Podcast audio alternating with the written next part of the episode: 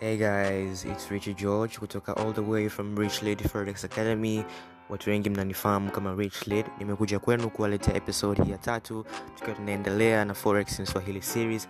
Pia ningependa kuwafahamisha wasikilizaji wetu kuwa tumekuwa sponsored by Tiger Network all the way from two, uh, ProFX Tigers. Pia tumekuwa sponsored by 255 Millionaires FX. You can go check out services zao nzuri.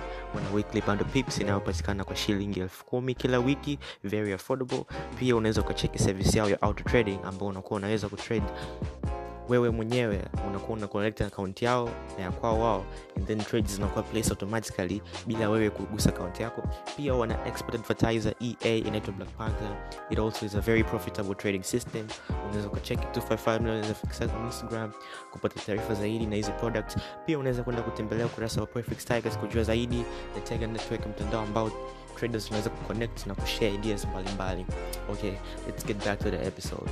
So uh, episode hii ya leo tulikuwa tunazungumzia types of tools tunazotumia kwenye forex.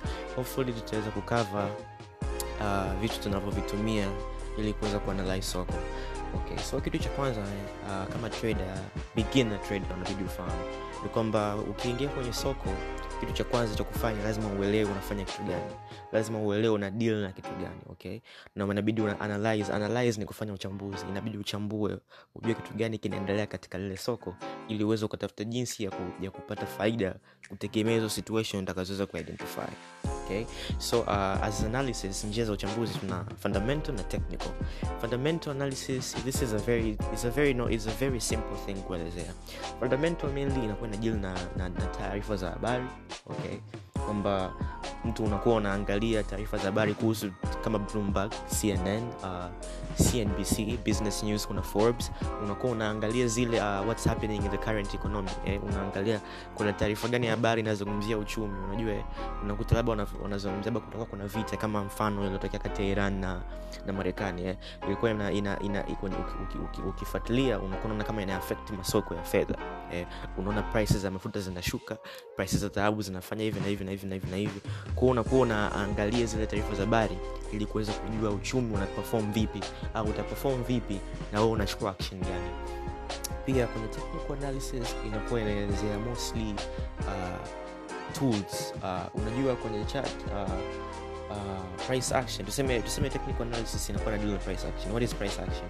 Uh, in technical analysis wewe unakuwa unaangalia historical data ya soko. Unakuwa unaangalia kitu gani soko ilifanya nyuma okay? Unakuwa unachambua vitu vile nyuma. And then unakuwa na anticipation kama kile kitu kilichotokea nyuma kina huge possibility ya kuja kujirudia mbele. Kwa hiyo unachokifanya unakuwa unachambua soko unasoma soko unaangalia ni kitu gani aidha kuna pattern imekuwa formed aidha kunakuwa kuna kuna kuna candlestick zimekuwa formed aidha kuna any kind of way unajua.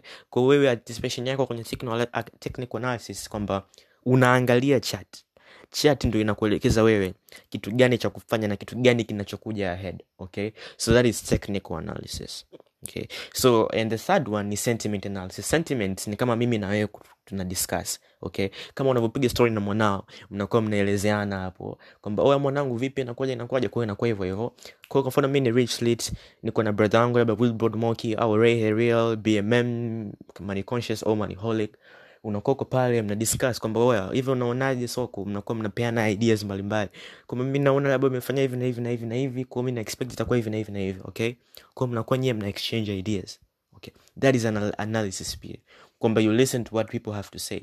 Watu wengine wanasemaje kuhusu hili soko? Kwa inakuwa ni settlement hizo ndo types of analysis. Kwa kitu cha kwanza uh, you can go on and, and try ku, kuelewa zaidi kwa undani hizi hizi analysis.